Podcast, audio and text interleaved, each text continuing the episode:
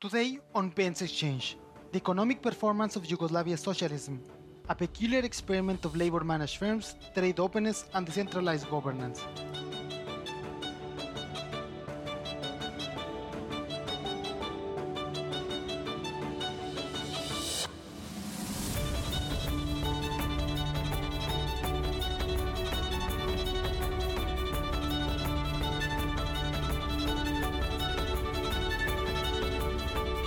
Welcome to Pens Exchange, the forum where we discuss everything related to the historical experience of markets and their philosophical foundations. Today, we will be joined by Leonard Kukic. He's an assistant professor in the Department of Economic History at Carlos III University in Madrid, Spain. Born in Croatia, Leonard received his bachelor's degree in economics from the University of Utrecht and his PhD in economic history from the London School of Economics. His research interests lie at the intersection of economic history, political economy, and economic growth and development. He is particularly interested in studying the economic performance and ethnic conflict in former Yugoslavia. Welcome, Leonard. Thank you. Thank you for inviting me. The Balkans have been the border zone of religious and political conflicts for centuries, being the frontier between East and West, where Catholicism, Orthodoxy, and Islam have coexisted, where the Habsburg Austrians and the Ottomans limited out of World War II, a socialist state was born under the leadership of Joseph Tito. It has been described as an alternative type of socialism compared to that of the USSR, deviating from a firm conception of central planning. The Yugoslavian state collapsed in 1990s, but we are still debating how successful the experiment was, both in terms of economic performance and on its capability of unifying the region. Today, Leonard Kukic will talk to us about it. Leonard, before we dwell on the details of socialism within Yugoslavia, I would like to start by asking you a general question about the historical context of the region. Could you tell us a little bit about how the Yugoslavian state came to exist in the very first place? Well, it came to be by historical accident, and this is pretty much how it finished.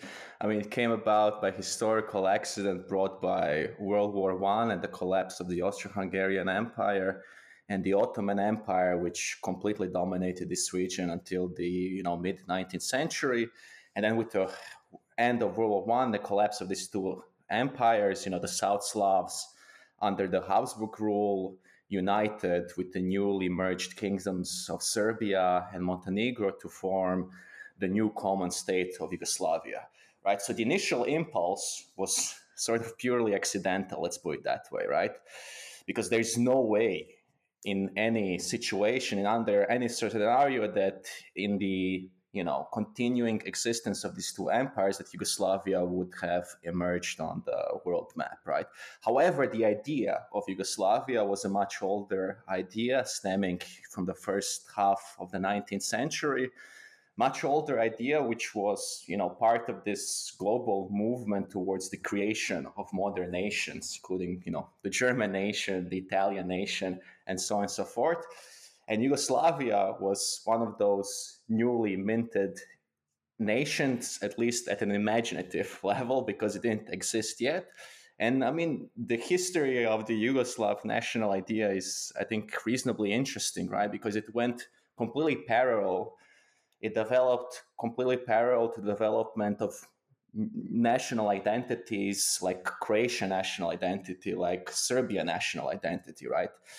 And in a way, the Yugoslav national idea was propagated simultaneously with the other national identities like Croatian, Serbian, frequently by the same people, right? Frequently by the same people. And in many ways, the Yugoslav national idea was always in a way in competition with, let's say, the other South Slavic ideas, the more specific ones, like Croatian national identity, like Serbian national identity, like Slovenian one, right? So the idea was always there, but the idea of South Slavic unity, the South Slavic community, was more of a cultural idea. You know, the major proponents of this idea, as in the intellectual figures, right, never really thought that the idea of Yugoslavia as a political community would emerge. However, it emerged with the collapse of these two empires, and then the whole thing started, right? I mean, the actual creation of Yugoslavia in 1918 was was a pretty messed up process that then shaped, you know, the development experience of these South Slavs, the newly merged South Slavs in the 1920s and the 1930s, but also in post-war period after the 1950s. Because I mean, these ideas of national unity were soon confronted with a very strong cultural, economic, uh, religious differences between these various communities that formed the new country. And of course, these pre war utopian ideals of national unity were soon confronted with these very messy differences economic, cultural, historical ones between these various communities that merged to form a new country, right? And from the very instigation of the country, and it's impossible to understand the economic history of the place without understanding its political history, is that there was a conflict between the proponents of a centralized, highly unified country and the proponents of a more decentralized country, right? Proponents of a more centralized country were, in a way, unsurprisingly, the Serbs as the largest ethnic group composing the country. The proponents of a more decentralized country were the non Serbs, primarily Croats, as the largest um, ethnic group after the Serbs, right? And then these political differences between the proponents of a centralized country on the one hand, proponents of a decentralized country on the other hand, soon merge into ethnic conflict, right? Political conflict soon merged into ethnic conflict, which then, of course, skyrocketed in World War II with a little help of the Germans and the Italians, which added up to this, you know, cocktail of uh, high differences, right?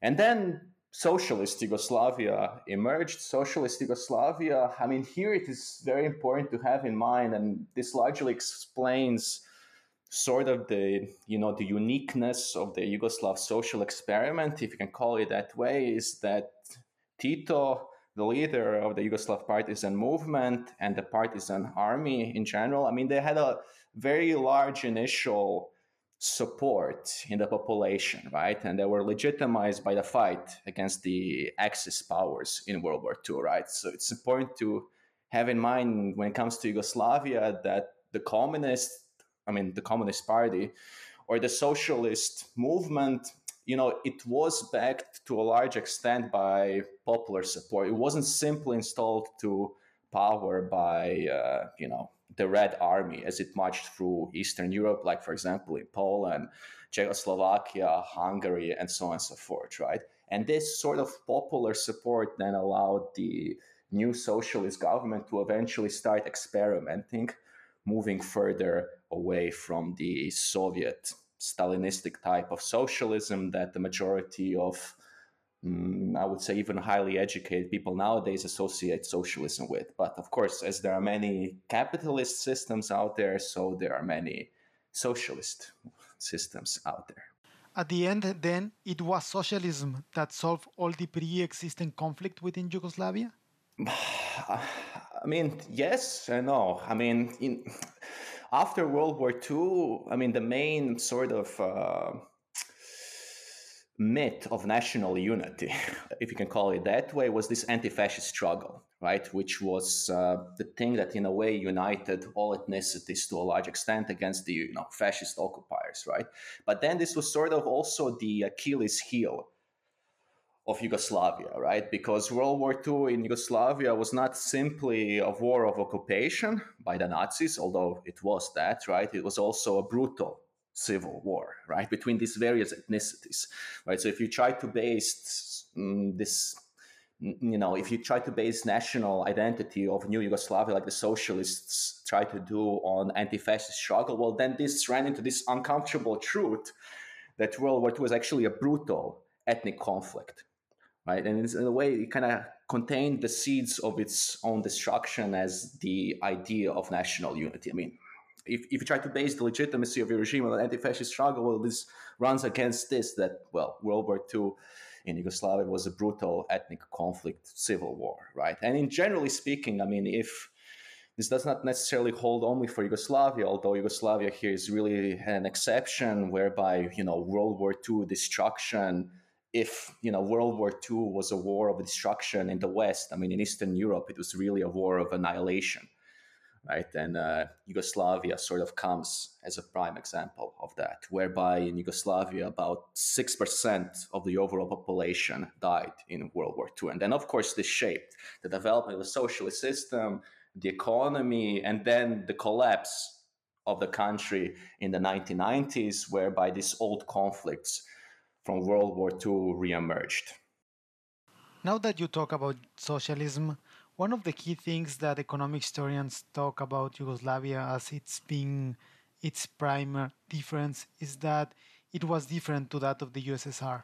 But before we go into the details of that, I would like to ask you a more general, broader question about what is the meaning of socialism or how can we differentiate that of the USSR compared to that of Yugoslavia?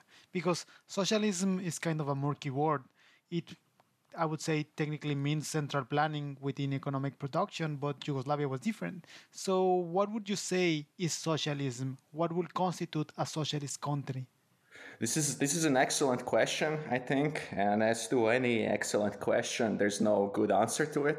I can only give a vague, undefined answer.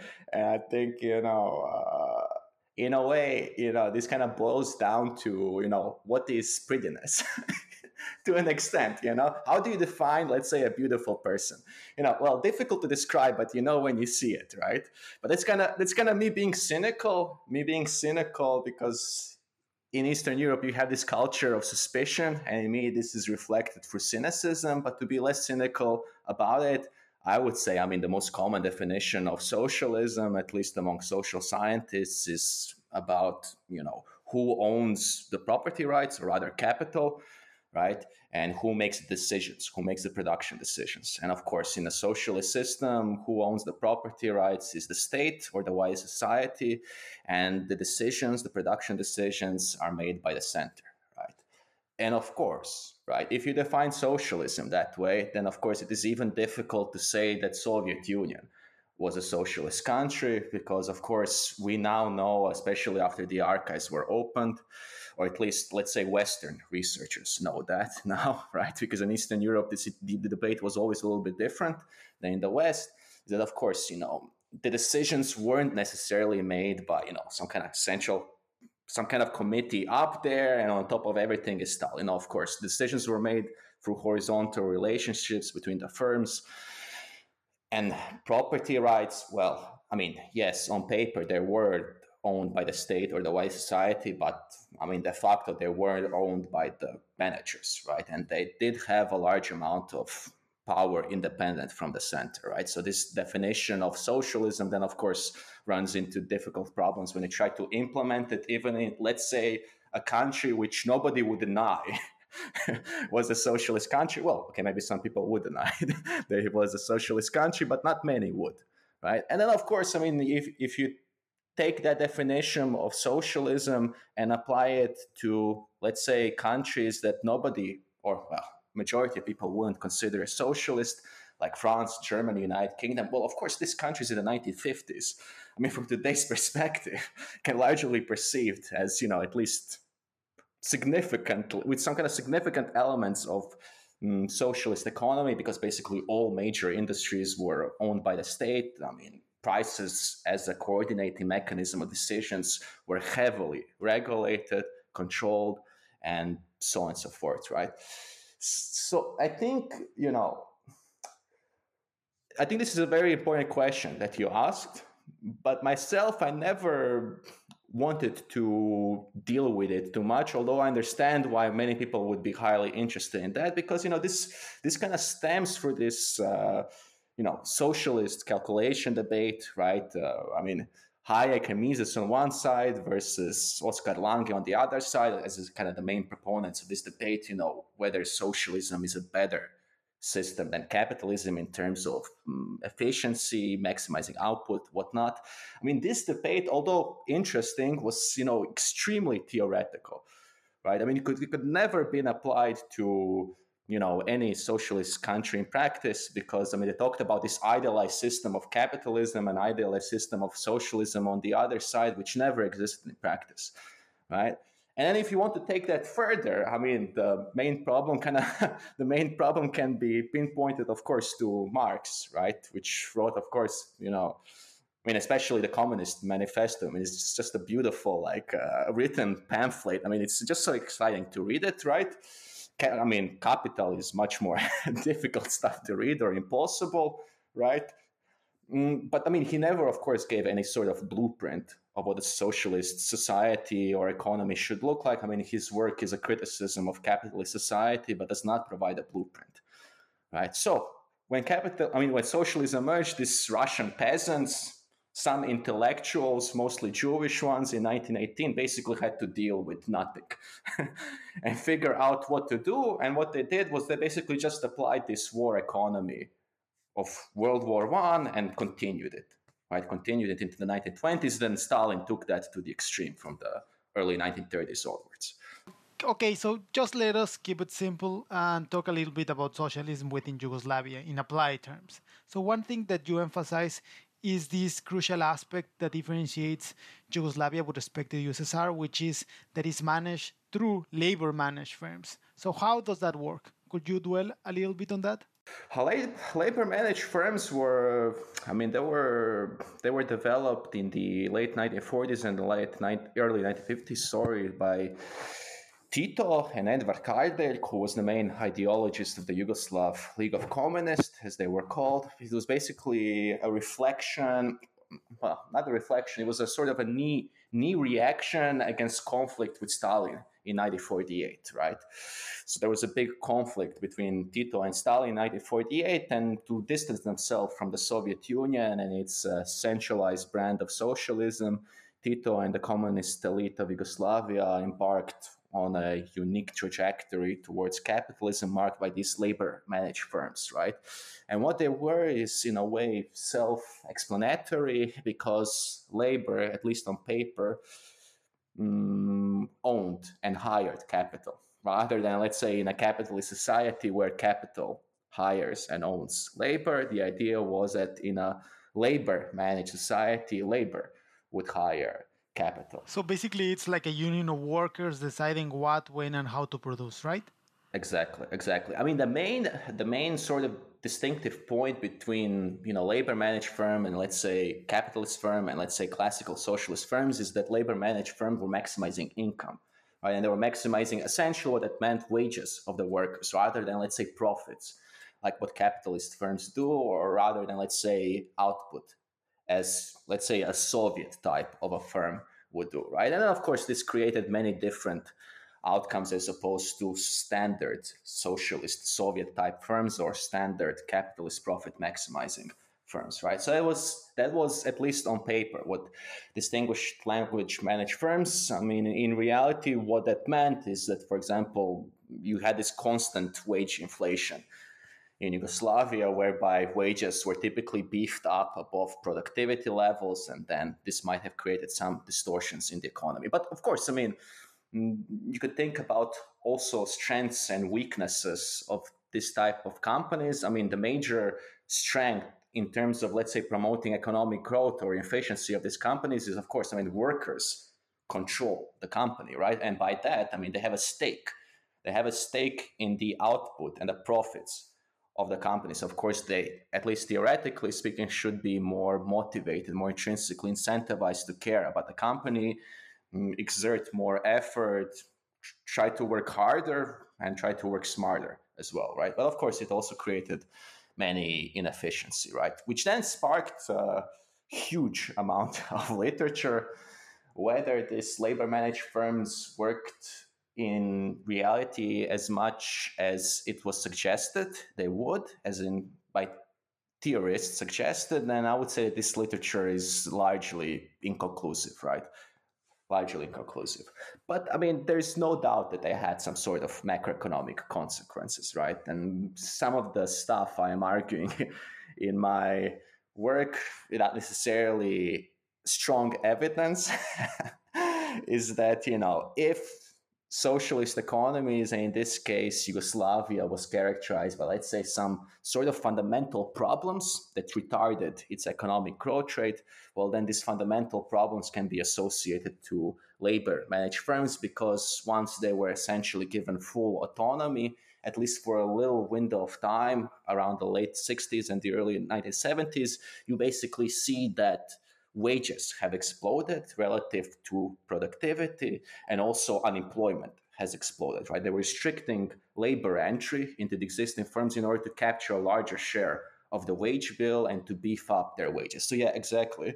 As you mentioned this basically then revolt i mean the clearest comparison point labor managed economy is like a giant trade union economy in a way, right? With all the advantages and disadvantages that can be managed, at least when it comes to macroeconomic implications.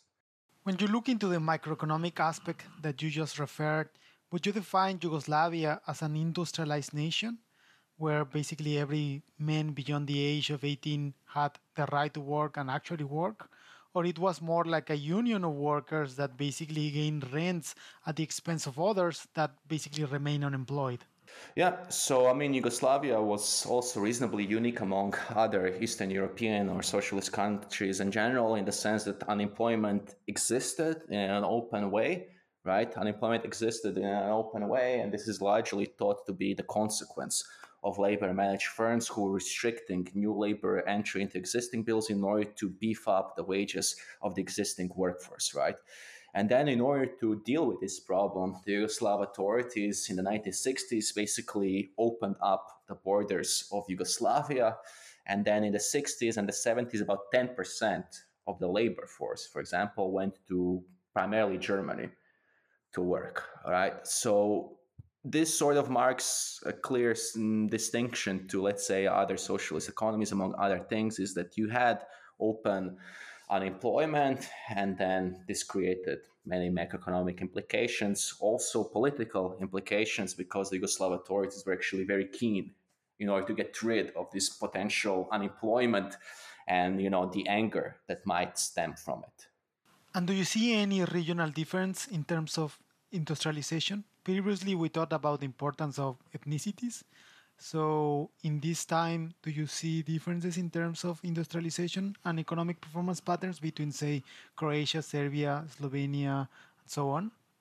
Exactly. So there were there were huge regional differences in developmental trajectories. So basically, the northwest of the country, the former parts of the Austro-Hungarian Empire, like Slovenia and modern-day Croatia, as opposed to the southeast of the country, particularly, for example, Kosovo, Macedonia, Bosnia, I mean, you see stark economic differences level. I mean, differences in economic level. So that, for example, Kosovo or other Slovenia, which is the richest region of Yugoslavia in the aftermath of World War II, World War II was about four times as rich as Kosovo, the poorest region of Yugoslavia. And then by the late 1980s, this difference increased to a factor of eight, right? So Slovenia, for being four times as rich as Kosovo, ended up being eight times as rich as Kosovo, right? And this would be something equivalent to having a region like the United Kingdom and the Democratic Republic of Congo in the same country, right? So, so this, these economic differences were absolutely stark. And this was, or at least this is the argument I'm trying to make,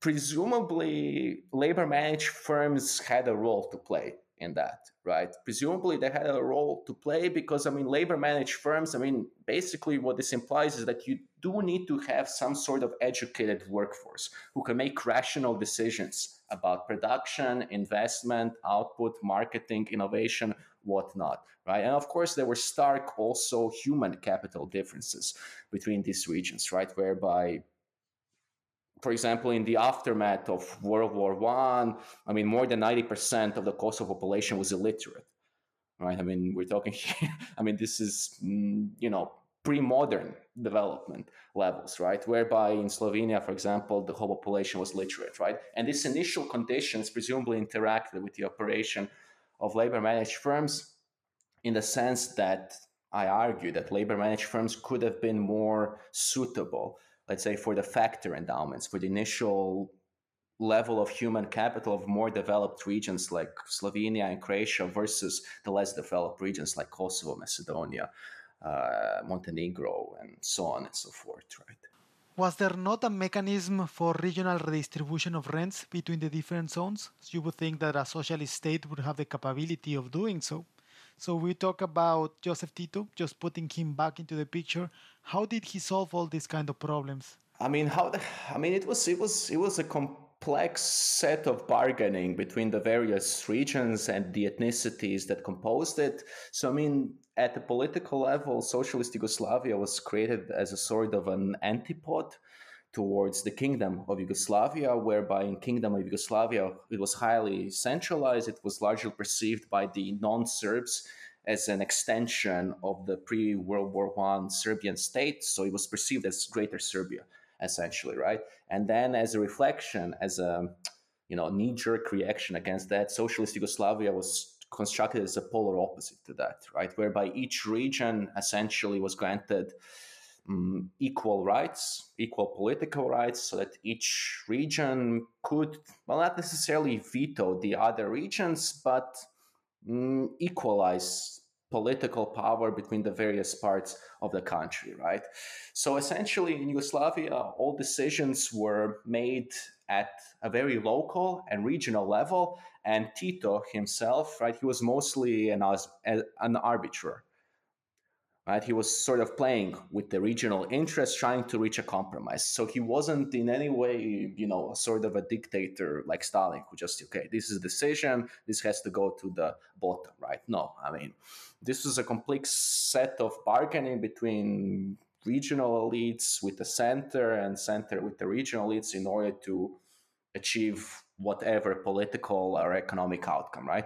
And this is why labor managed firms were then established as a reflection of that. They were established in order to bring political economic power to the very local level in precisely in order to avoid possible tensions at a higher level between the regions so let's then put economic decision power at a very local level so you could characterize the relationship as an unstable equilibrium between the different ethnicities that live in these different regions and the socialist state under the leadership of Joseph Tito, and also between the different also the rest of the world, which, as you previously said, also participated kind of as a escape valve for all the political and economic process that were happening within Yugoslavia.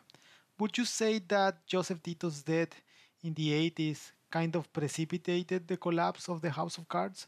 Or would you say that some other aspects actually were more relevant in terms of the structure of the state itself? I mean, that's a good question. I mean, this is always, you know, uh, sort of history, you know, great man history, and usually is a great man, right, in history. I mean, it's it's it's an excellent question to which I also don't have an answer. I mean, was it untenable after the death of Tito? Well, yes, yes, because the economy was in state of disaster, right? But ultimately, I would think that Yugoslavia collapsed not because of the death of Tito, who was unable to unify the country anymore. I mean, who was a unifying symbol of Yugoslavia in itself, but mostly because of the complete collapse of the economy in the 1980s, right? So, in the absence of that, and you know, in the absence of Tito, I mean, I think, well, I don't know what would have happened, but I wouldn't, I wouldn't, you know, mm, sort of pinpoint the roots of the solution of Yugoslavia to the death of Tito. I mean, in this case, I would really pinpoint it to the economy, right? And here, I mean, when it comes to the economy, I mean, there's this I think large misconception largely derived from sort of exploring the Soviet Union, right, whereby that the slowdown or the retardation of the economic performance of the socialist economies was sort of a very long and drawn out process whereby these economies were slowing down gradually in the 50s and the 60s and the 70s and the 80s, right? And this was the reflection of the underlying inefficiency of socialism vis a vis capitalism, right?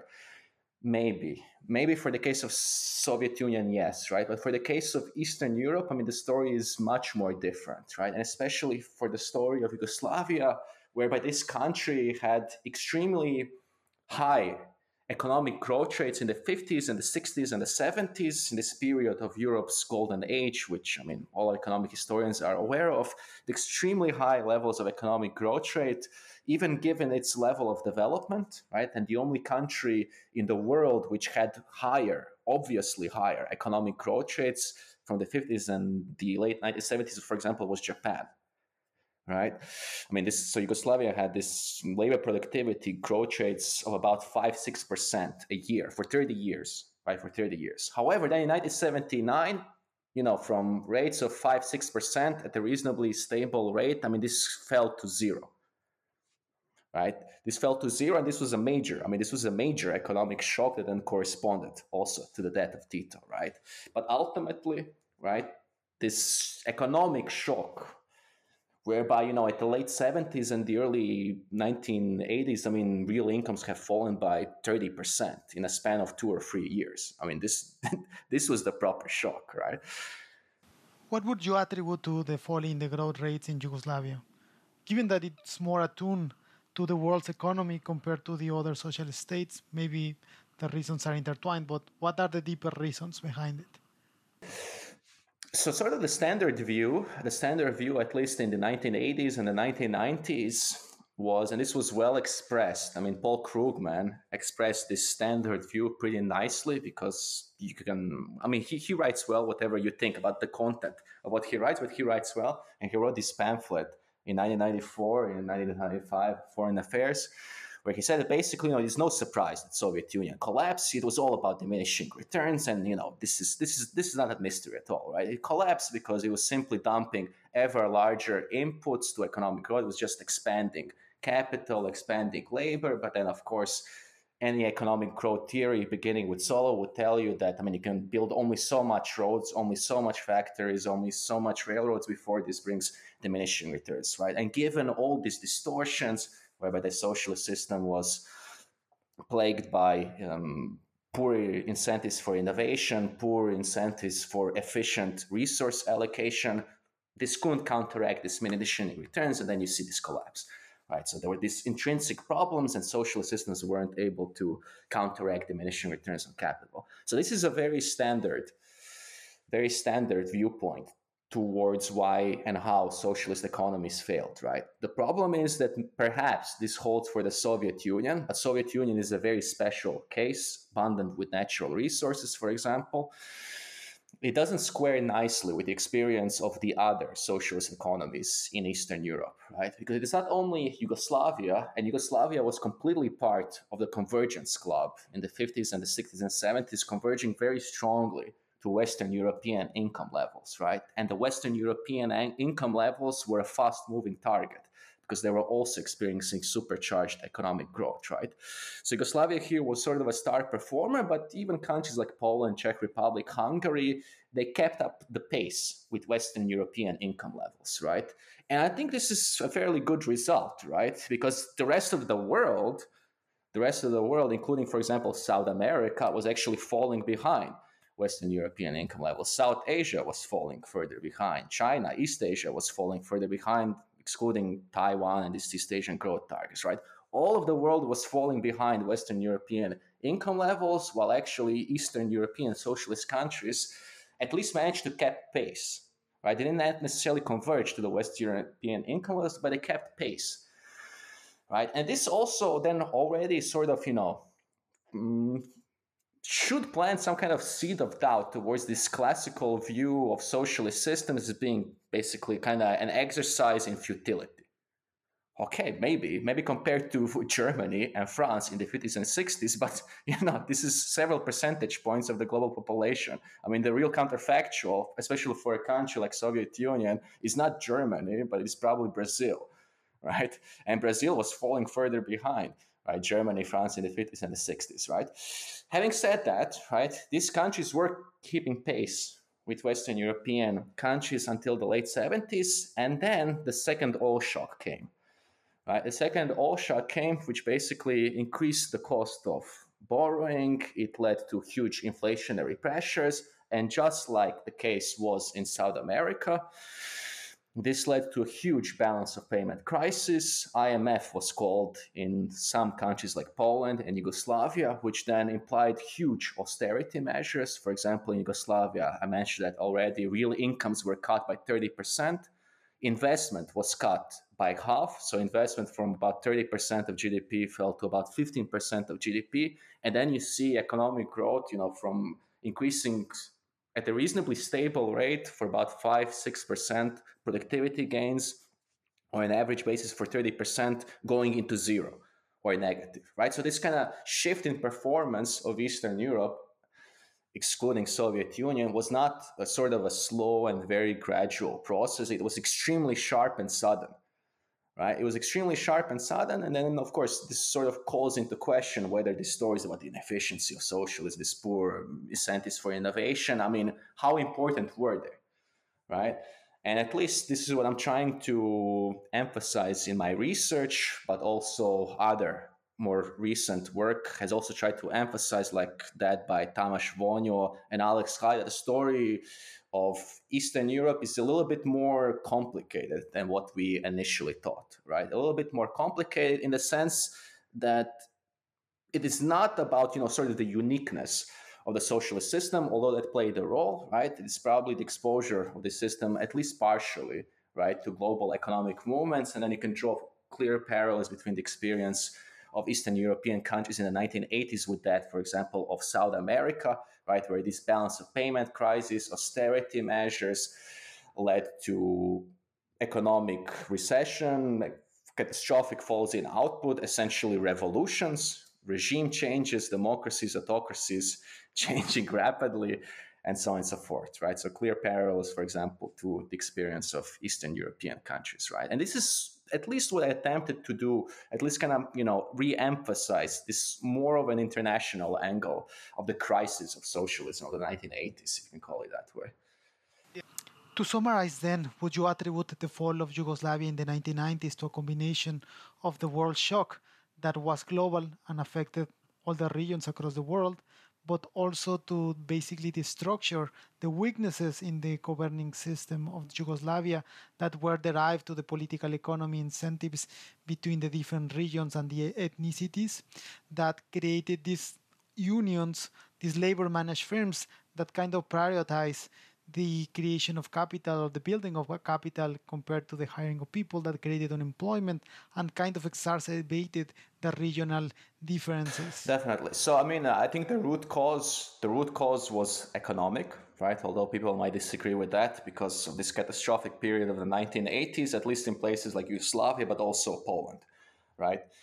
Mm, having said that i think there's this huge misconception, at least among the liberals, both in the European sense of the word and the American sense of the word, that socialism fell in Eastern Europe because of this cry for freedom and democracy and whatnot.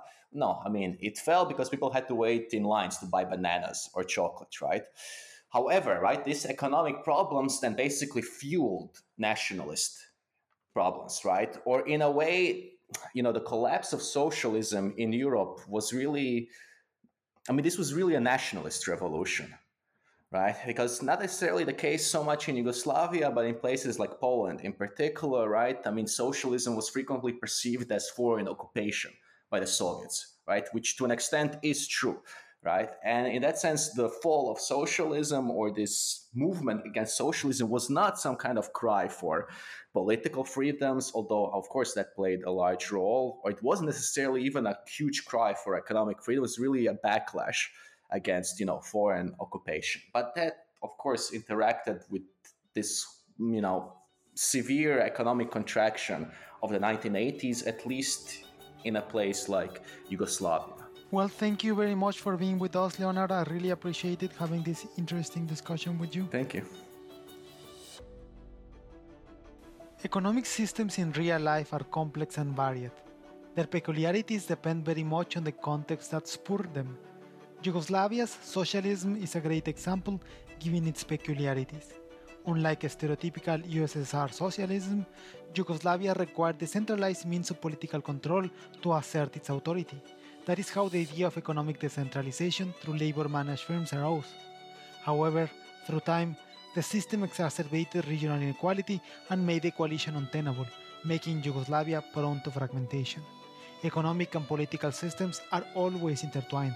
One cannot understand the one without the other.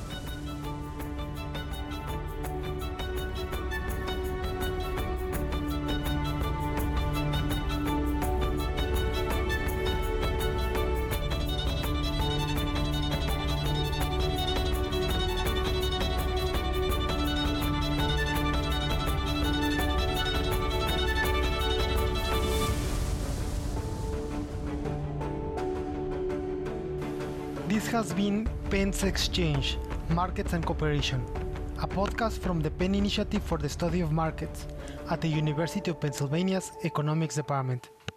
Our goal is to bring a thoughtful, fact based, and entertaining discussion on the historical experience of markets and their philosophical foundations. I am Fernando Arteaga, and I will be glad to hear from you. You can follow us on Instagram and on Twitter at Penn underscore exchange. Stay tuned and see you next time.